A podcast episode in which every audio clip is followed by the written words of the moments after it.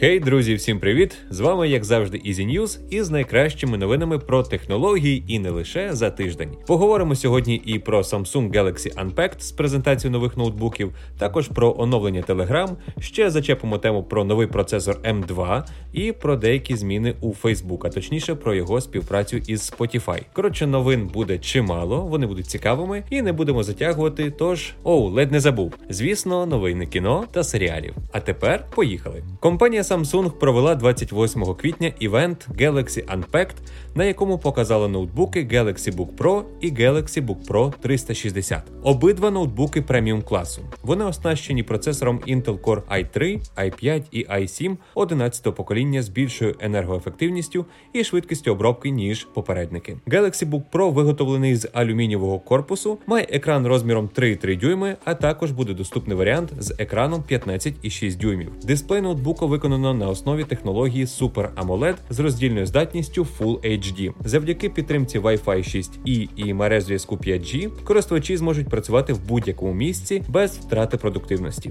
Ноутбук підтримує швидку зарядку потужністю 65 Вт з використанням порту USB Type-C. Ноутбуки будуть доступні у версіях 8, 16 і 32 ГБ оперативки із накопичувачами ємністю до 1 ТБ. Доступні порти це Thunderbolt 4, USB-C, USB 3.2, HDMI, слот для microSD, аудіороз'єм для навушників і мікрофону 3,5 мм. Galaxy Book Pro 360. Трохи про цей ноутбук. Він передбачає можливість використання в якості планшета і поставляється зі стилусом. Також доступні з екранами 13,3 і 15,6 дюймів у версіях 8, 16 і 32 ГБ оперативки з постійною пам'яттю 1 ТБ.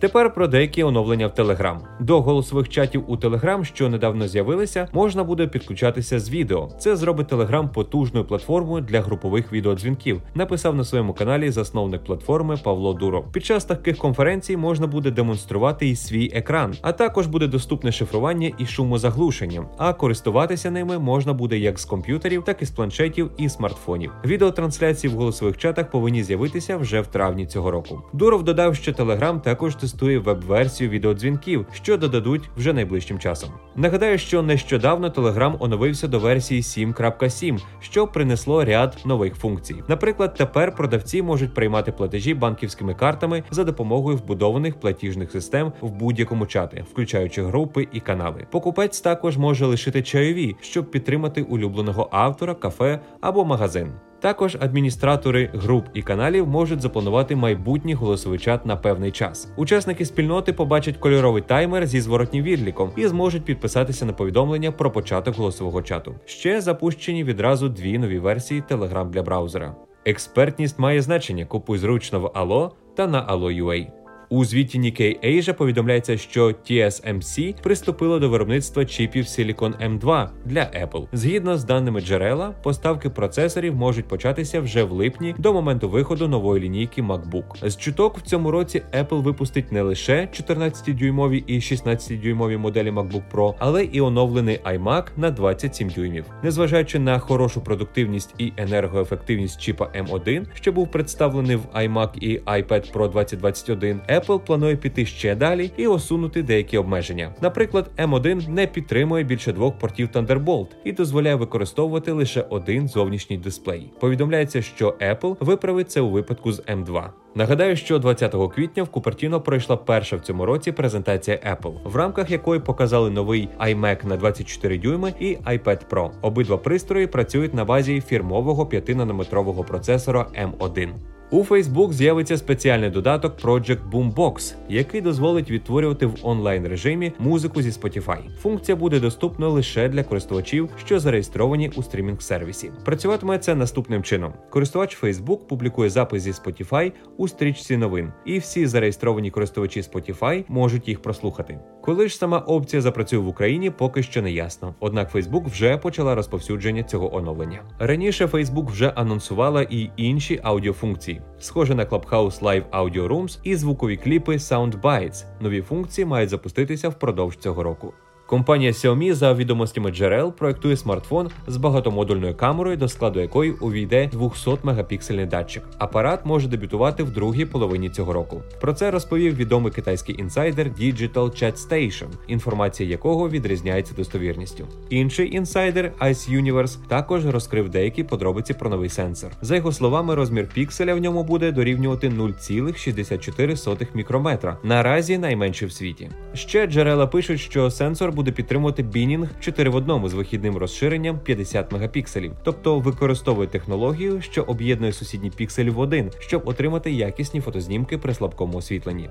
Міжнародний олімпійський комітет у четвер, 22 квітня, оголосив про створення перших віртуальних олімпійських ігор. Перша в історії олімпійська віртуальна серія у вигляді п'яти кіберспортивних заходів буде проведена напередодні літніх ігор цього року в Токіо. Змагання з кіберспорту проведуть з 13 травня по 23 червня, тільки з дисциплін, що мають олімпійську ліцензію, підкреслили в міжнародному олімпійському комітеті. Проведенням заходу займеться команда DreamHack Sports Games, А в програму олімпійської віртуальної серії увійдуть автогон гонки, бейсбол, велоспорт, веслування і вітрильний спорт.